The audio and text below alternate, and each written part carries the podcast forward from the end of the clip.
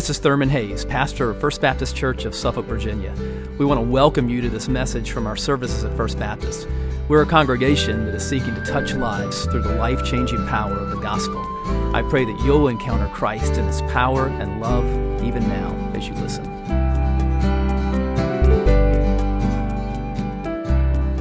Open your Bibles this morning to the second chapter of Acts, and this morning we're talking about the teaching and life of the early church. We saw last week that the Spirit was poured out on the day of Pentecost.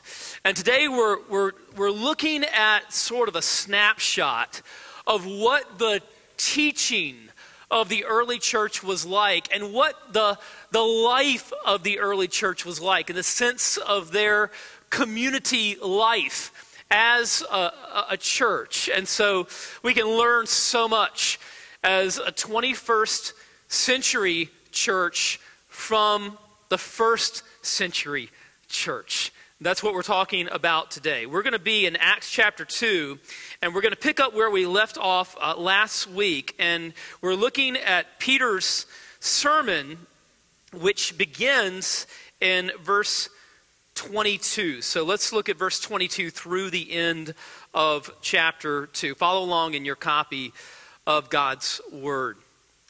Peter says, Men of Israel, hear these words Jesus of Nazareth, a man attested to you by God with mighty works and wonders and signs that God did through him in your midst, as you yourselves know.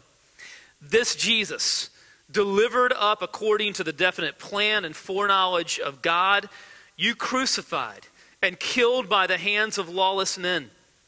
God raised him up, loosing the pangs of death, because it was not possible for him to be held by it. For David says concerning him, I saw the Lord always before me, for he is at my right hand, that I may not be shaken. Therefore, my heart was glad and my tongue rejoiced. My flesh also will dwell in hope. For you will not abandon my soul to Hades, or let your Holy One see corruption. You have made known to me the paths of life. You will make me full of gladness with your presence. Brothers, I may say to you with confidence about the patriarch David that he both died and was buried, and his tomb is with us to this day. Being therefore a prophet, and knowing that God had sworn with an oath to him that he would set one of his descendants on his throne, he foresaw and spoke about the resurrection of the Christ, that he was not abandoned to Hades, nor did his flesh see corruption. This Jesus God raised up, and of that we are all his witnesses. Being therefore exalted at the right hand of God, and having received from the Father the promise of the Holy Spirit, he has poured out this that you yourselves are seeing and hearing. For David did not ascend into the heavens, but he himself says, The Lord said to my Lord, Sit at my right hand until I make your enemies your footstool. Let all the house of Israel know, therefore, for certain that God has made him both Lord and Christ, this Jesus whom you crucified. Now, when they heard this, they were cut to the heart and said to Peter and the rest of the apostles, Brothers, what shall we do? And Peter said to them, Repent and be baptized, every one of you, in the name of Jesus Christ for the forgiveness of your sins, and you will receive the gift of the Holy Spirit. For the promise is for you and for your children and for all who are far off, everyone whom the Lord our God calls to himself. And with many other words, he bore witness and continued to exhort them, saying, Save yourselves from this crooked generation. So those who received his word were baptized, and there were added that day about 3,000 souls. And they devoted themselves to the apostles' teaching and the fellowship, to the breaking of bread and the prayers. And awe came upon every soul, and many wonders and signs were being done through the apostles. And all who believed were together and had all things in common, and they were selling their possessions and belongings and distributing the proceeds to all as any had need. And day by day, attending the temple together and breaking bread in their homes, they received their food with glad and generous hearts, praising God and having favor with all the people. And the Lord, added to their number day by day those who were being saved. Father, we pray that as we take a look today at what the teaching of the early church was like and what their, their life was like as a, a body of believers, Lord, help us to learn. Help us to put into practice in our lives and in our church what we see here. We pray that you would apply it to our lives through your Spirit now. We ask it in Jesus' name. Amen. Well, unless Jesus returns before it happens, at some point over the next few years, or maybe the next few months, or even the next few weeks, the news is going to come down that Billy Graham has passed away. He has lived for almost a century. And if you look at the past century of Christian history, you'd be hard pressed to find anybody who has had more influence than Billy Graham. There's nothing about his background that would lead us to think that that would have been the case. He didn't come from a lineage of preachers. He's born on a farm in North Carolina. He dropped out of his first college because he felt it was too strict. And he had a famous conversation with the president of that college when he told him that he was transferring to another college. The president of that college said, Young man, if you transfer from this college, you'll never amount to anything. And uh, when it was clear that he was amounting to something, the same individual said, Billy Graham has set back the cause of Christ 200 years. And Billy Graham famously responded, I had hoped to set it back 2,000 years. And what he meant by that, of course, was that he wanted the present day church to be more like the church that we read about in the book of Acts. So, what can we learn from that church. That's what we're talking about today. Now, listen, it's easy to romanticize it. You know, if you were to look at verses 42 through 47 in isolation, you might think that the early church had no problems. But as we continue to read through Acts, we're going to see that was not the case. And you can read the epistles and see that was not the case. They had plenty of problems. They had problems externally, they had problems internally, Problems from without, problems from within. From without, they were dealing with persecution and opposition. From within, they dealt with conflict and false doctrine and different kinds of things. It was far from perfect. Far from perfect. Nevertheless, there are so many things that we can learn from this snapshot of the early church that we see in chapter 2, both about the teaching of the early church and about the life of the early church. So let's look, first of all, at the teaching of the early church. What, what do we see here? When we look at Peter's sermon on the day of Pentecost, it, it really gives us a good snapshot of what we're going to, to see when we look at the teaching in the book of Acts. Now, it varied slightly according to the audience, whether the sermon was directed toward Jews or Gentiles. In this case, it's Jews, but it always ends up in the same place. And we're going to talk about what that place is. First of all, it was focused on Jesus. It was focused on Jesus. Now, before you say, well, of course it was, think about some of the preaching that we that we, we, takes place in our own day where the focus is maybe not on Jesus. I mean, there are a lot of churches that you can go to today, and the, and the teaching is going to be uh, very political, frankly. Um, and, you know, it may be uh, right wing politics or left wing politics, but there's a lot about politics and not so much about Jesus. And Jesus in these churches comes across looking like a politician. In other churches, uh, the focus of the teaching is about how to have your best life now. The sermons tend to be uh, sort of pep talks for life. And Jesus, the Jesus that is preached in these churches, comes across looking very much like a motivational guru. In other churches, the teaching is uh, majors on rules. Lots and lots of rules. And the Jesus that is preached about in these churches comes across as sort of uh, the ultimate lawgiver, the ultimate rule enforcer. Ironically, these churches would consider themselves to be maybe conservative theologically, but the, the bottom line of the teaching in these churches really ends up in the same place as liberal churches. The message is basically the same do better, try harder. In other words, law. What you see in the teaching in the book of Acts is gospel, not good advice about doing better and trying harder but good news about a Savior who has done for us what we could never do for ourselves. And we see this in Peter's sermon here. And, and, and look at verses 22 uh, and, and, and following. I mean, how does, how does Peter uh, begin here as he, as he begins to, to, to teach? He says, Jesus of Nazareth a man attested to you by God with mighty works and wonders and signs. Again, in verse 23, this Jesus. The focus here of the message is all about Jesus and specifically about what Jesus has done. The work of Christ. Look at verses 23 and 24 again. He speaks about the fact that Jesus has been crucified and raised. This is the good news of the gospel.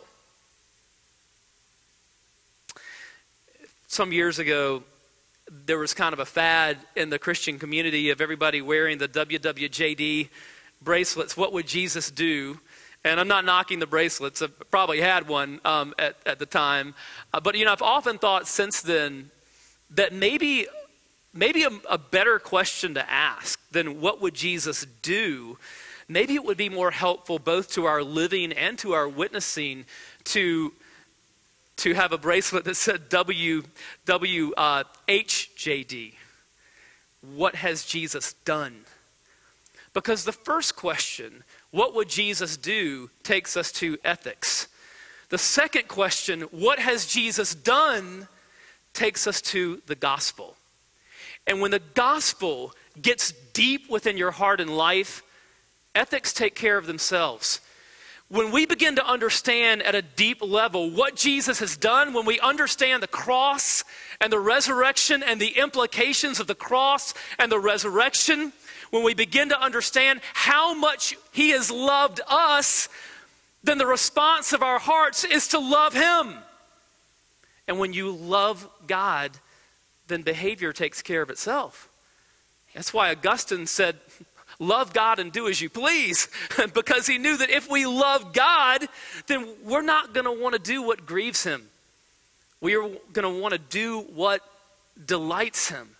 And so the early Christian preaching was drenched in the gospel. Gospel teaching is not just sort of putting an invitation at the end of a sermon.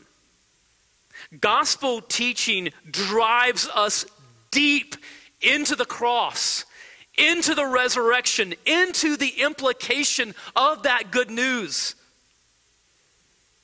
And there's more power in that than in all of the feel good motivational sermons in the world. Paul speaks about his, his preaching in 1 Corinthians 2 1 and 2. And he says there, uh, And I, when I came to you, brothers, did not come proclaiming to you the testimony of God with lofty speech or wisdom. For I decided to know nothing among you except Jesus Christ and Him crucified. And of course, what validates the work of Jesus on the cross is His resurrection. And so, in the early Christian preaching, what you see is this continual emphasis on the cross and the resurrection. And the Spirit took that type of teaching, and the Spirit uses it to draw people to the Lord because it's the power of God for salvation. So, the early Christian preaching was focused on Jesus. Second, it called for a response. It called for a response. Verse 36 Peter says, Let all the house of Israel therefore know for certain that God has made him both Lord and Christ, this Jesus whom you crucified. In other words, the resurrection and ascension of Christ means that Jesus is King of kings and Lord of lords. And the issue at that point becomes are we living in joyful allegiance to this king, or are we living in rebellion against this king? And if we're living in rebellion against him, there's something that we have to do. And Peter's listeners here are, are very clear. They understand the implication of this, that it demands a response.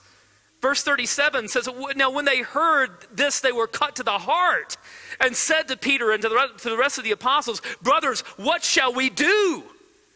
And Peter was very clear about what they were to do. Verse 38 Peter said to them, Repent. And that was the first thing. Now, to call them to repentance was not something that Peter had come up with on his own. Peter's heard Jesus preach for three years. When we studied Mark, uh, what do we see that characterized the teaching of Jesus? What's the first thing Jesus said when he began to teach publicly? Mark 1 14 and 15. Jesus would preach, The time is fulfilled, the kingdom of God is at hand. Repent and believe in the gospel.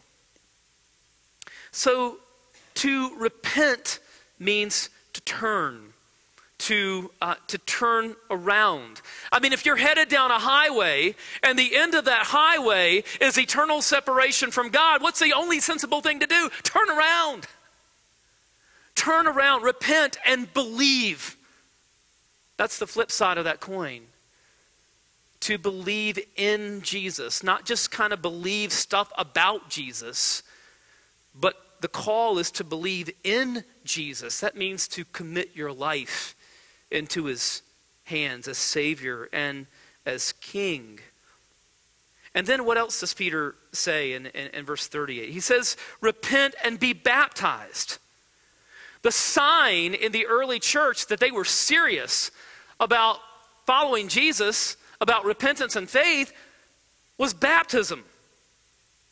And I was talking with our friend from North Africa this week, and most of you know who I'm talking about, and I don't like to say his name when I'm being recorded for security reasons, but he's a part of our church family and spends a lot of time in North Africa. And I was talking to him this week about how things were going, and he was talking about believers from a Muslim background. And he was saying, This is how you can always tell when they're serious. It's one thing for them to make a profession of faith, it's one thing for them to pray a prayer. But when they get baptized, they're serious because they know the, they know the implications of that. And that's, that's the way the early Christians understood baptism. That's the way that many people around the world understand baptism today. They understand that in being baptized, you are identifying your life with Jesus. You are saying the old is gone, the new has come. You're burning your bridges. And we need to recapture the radical step that baptism is. Listen, there is something powerful when you take that step to be baptized and, and you say, This is my life. This is who I am. I'm identified with Jesus. I'm not ashamed of it. I am a follower of Christ. And listen, we're called to take that step. Baptism is not something that some Baptist church council invented. Baptism is something that Jesus ordained and commanded us to, to, to be baptized as a sign that we're serious about being his follower. A few years ago, I was in Bangladesh, a place where believers are routinely killed because of their faith in Christ. And we were at a gathering there, and some people had said they were ready to be baptized. And I'll never forget how the person preparing these people to be baptized, the questions that he asked. And they were being asked in, uh, in Bengali and translated into English so I could understand what was being said. But the first question that these Bengali believers were asked before they were baptized was this Are you willing to die? Dietrich Bonhoeffer says in The Cost of Discipleship that when Christ calls a man, he bids him come and die. Jesus says in Luke 9:23, if anyone would come after me, let him deny himself and take up his cross daily and follow me. Think about the implications of that word daily. So yes, in following Jesus, we should be willing to die for him if it comes to that. But also in following Jesus, it means that we should be willing to live for him daily.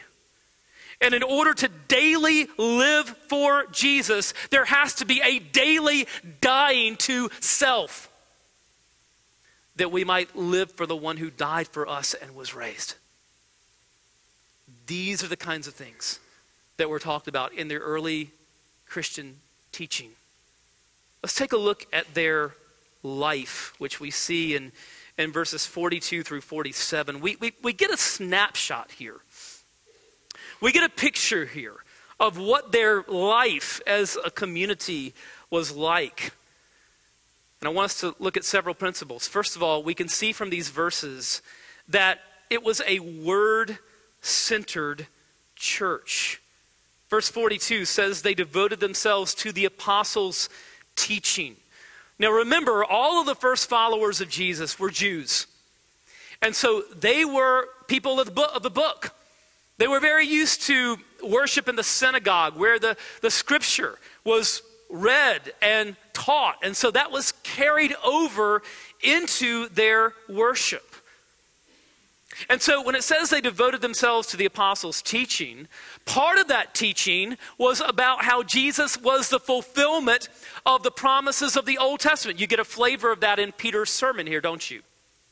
And then part of the apostles' teaching was that they're, were teaching what was eventually going to become our New Testament.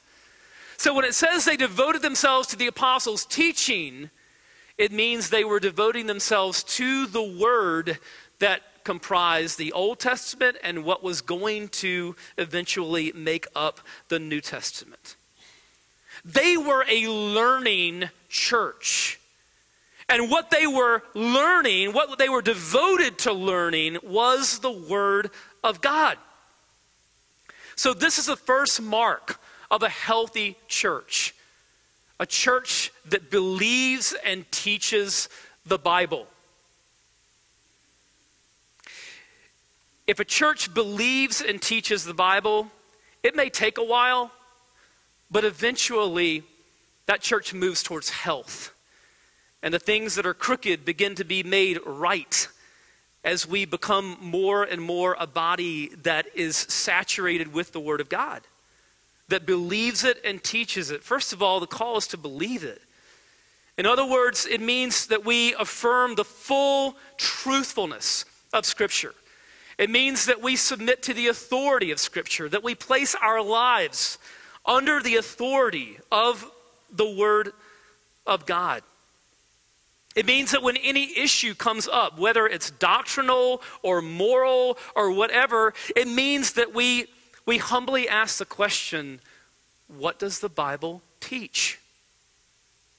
And so instead of sitting in judgment of the Word, we allow the Word to judge us. Instead of placing ourselves arrogantly over the Word, it means that we place ourselves under the Word. That's what it means to believe it. But in order to discern what it teaches and to live that, what must we do? We have to teach it, right? A church that teaches the word. I don't have to tell you. I mean, there are a lot of churches in our country that are not teaching the Bible. And in some cases, you can understand it because, you know, they're more liberal theologically or whatever, and so they don't necessarily uh, believe it. You kind of wouldn't expect it to be taught in those contexts. But there are an awful lot of churches that claim to believe the Bible but don't really teach it. And they may read a text as part of their worship, but they don't seriously interact with the text. Uh, they don't seriously dig into the text and try to understand what that text is saying. They don't kind of go through books of the Bible so that they're truly learning the Bible. And the result of that to believers in our culture is devastating because people are sitting ducks. And so when issues come up in their lives and when issues come up in the culture, then instead of being able to think biblically, that they might live biblically, it means that they're going along with the culture. They're going along, you know, with the, uh, with media or TV or just sort of the overall drift of, of the culture. And it's tragic. There's a film a few years ago called The Hurt Locker. And one of the themes of that film uh, was that if, if soldiers showed up on the battlefield that were unprepared, untrained, I mean, they were just so vulnerable to the enemy. And the more experienced soldiers would refer to them as fish. We're called to be fishers of men. but in order to do that, we, we've, we've got to be steeped in the Bible. And that means not only teaching it in the context of our church, it means that we want our lives to be saturated with the scripture in the sense that we're digging into the Bible not just one day a week, but seven. If I could tell you one thing that would just, in me overnight, that would drastically improve your spiritual life, it would be to decrease the amount of time that you spend watching TV and cruising the internet and devote that time to pouring into your Bible. I mean, that alone would be revolutionary. So it was a word centered church. Second, it was a worshiping church. Uh, we get a flavor of their worship in verse 42. It says they were devoting themselves to the breaking of bread and the prayers. Verses 46 and 47 says they were attending the temple together and breaking bread. Verse 47, praising God. So all of these were elements of their first century worship. Let's look at them one by one. First of all, in verses 42 and 46, the breaking of bread. And this means not only were they sharing meals together, although that was a part of it, but part of their sharing meals was that they were sharing in the meal, the Lord's Supper, the meal that Jesus had taught them to practice the night before he went to the cross. And so, what this means is that already, even at this early stage, that the Lord's Supper had become a part of their life, along with baptism. The, the ordinances of the church were being practiced. We see the breaking of bread, the, the verse 42, the, they were devoted to the prayers. One of the things that strikes you when you read the book of Acts is that these people were praying. And I think they were praying, they seemed to be praying a lot more than what our church and what most churches in the 21st century are praying. Verse 47 they were praising. Now, again, singing was something that was carried over from Judaism. In the Old Testament, we have a, we have a, hundred, a book of 150 Psalms. We sung one of them this morning. But they were very used to uh, singing as a part of worship when you read Ephesians 5, Paul there kind of gives a flavor of what the early church worship was like. He says, Worship the Lord in psalms and hymns and spiritual songs. As we go through Acts, we're going to see that even when some of the leaders of the church are imprisoned and beaten and strung up, what are they doing in the middle of the night? Singing praises to God. So when you put this together, apostles' teaching, breaking of bread, prayers, praise. I mean, when you, when you put these things together, what you see in the early church is not a lot of hype or programming or complicated choreography. it's very simple. very simple, very basic, very powerful. A worshiping church. Third, it was a loving church. Verse 42 uh, talks about their devotion to the fellowship. And, and fellowship means more than just kind of hanging out together, although that's certainly a part of it. But the original Greek word for fellowship carries the idea of a sharing in. Sometimes it's even translated that way. You get the idea of their sharing in verses 44 and 45. It says, All who believe were together, and they had all things in common, and they were selling their possessions and belongings and distributing the proceeds to all as any had need. I mean, they were really putting their money where their mouth was as far as loving other people. They were living out 1 John 3:18, which says, "Little children, let us not love in word or talk, but in deed and in truth." And it's really clear when you look at other passages about their generosity that this was a, a planned, regular part of their life as a church. Look at 1 Corinthians 16 and verse 2. Paul kind of gives you a flavor of it here.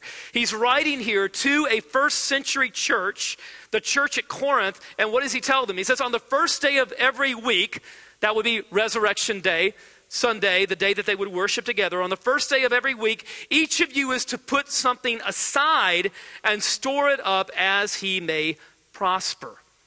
So, what does this tell us about their giving?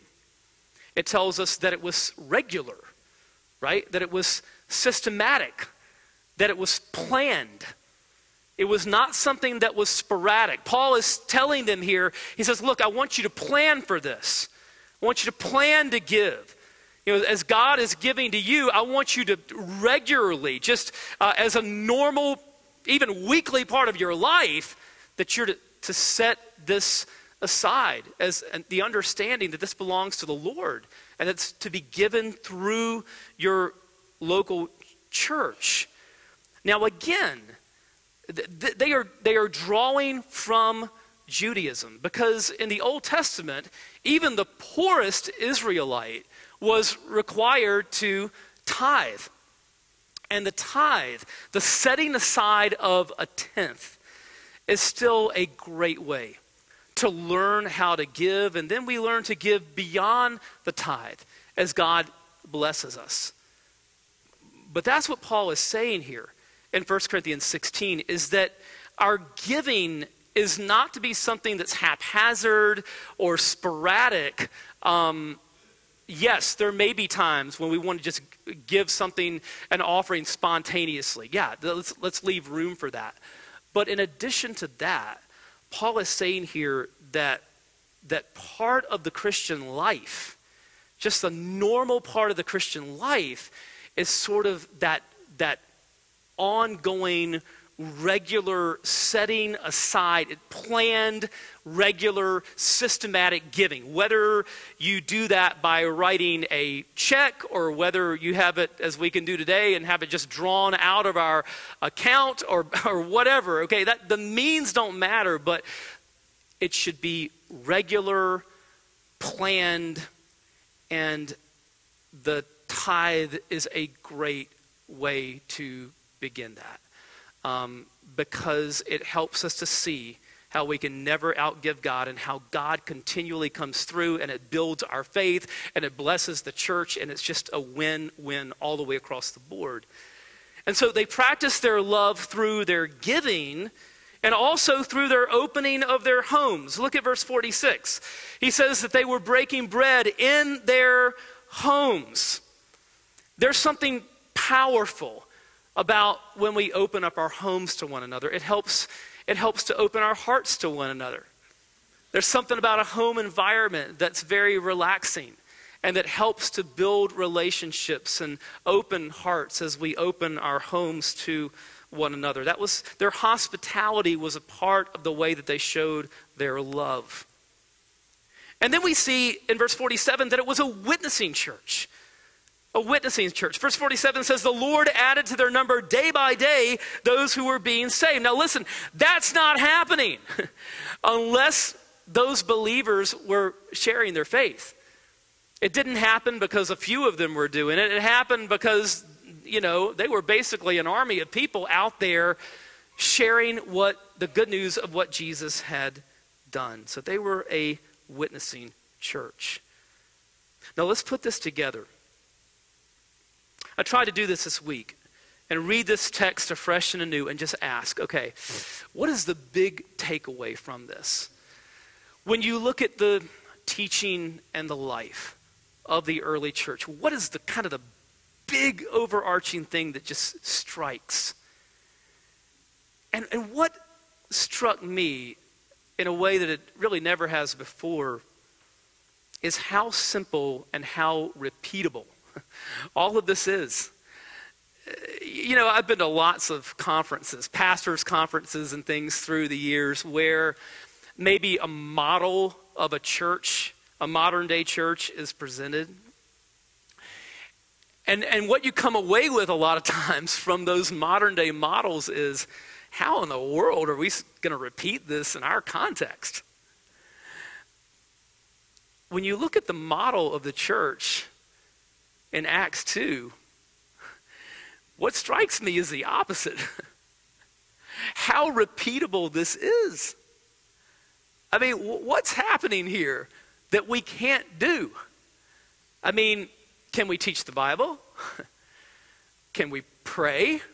Yeah, we should be doing a lot more of it, but could we do it? Yes. Can we joyfully praise God? I mean, can we joyfully give? Can we open our homes to one another? L- listen, the issue here with all of this, the question is not can we? The issue for us to wrestle with is will we? Will we? Let's pray. Father, we, we pray for grace to be more like the biblical church that we see here. Lord, we, we pray that you would give us grace um, to be formed and shaped as a people more and more by your word, both as individuals and as a church family. We pray that, that your spirit and your word would just increasingly form us and shape us into the image of Christ. And we pray it in his name. Amen. If you're here today and God's speaking to you more about knowing Jesus and the implications of that, we'd love nothing more than to come alongside you and just to pray with you. We're going to be here during our time of invitation today. We'll, we'll be here for you afterwards. Um, if you've got questions, you want someone to pray with you, please let us know that you're invited to come. If you're here today and God's speaking to you just about our church family and you want to pursue membership, uh, we, we would love to, to talk with you more. Love to have you in Discovering FBC right after our service um, today. Uh, but we just want to extend that open heart, that welcome to you. There's a need in your life today. Don't leave here today without talking with someone and praying with someone. That's that's what we're here for. Let's stand together as we sing.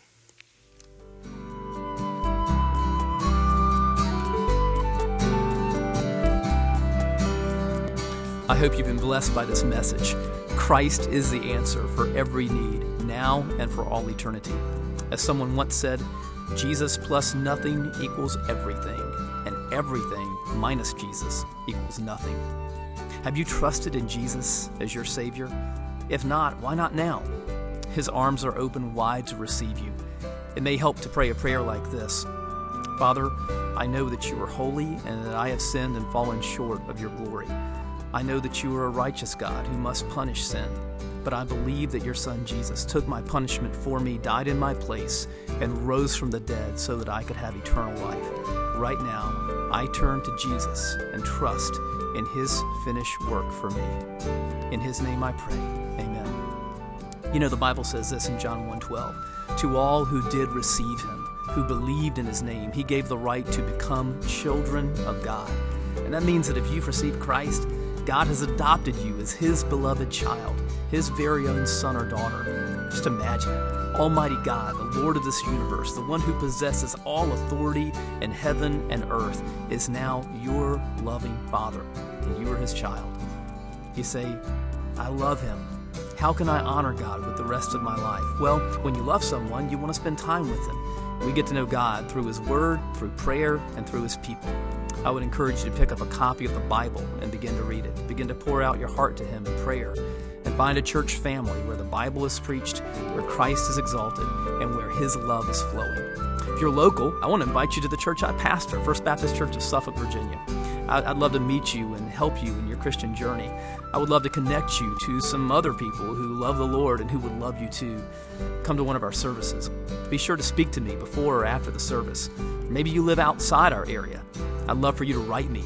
My email is pastor at fbcsuffolk.org. Tell me what God is doing in your life. If you have spiritual questions I could help you with, please let me know. We're on this journey together.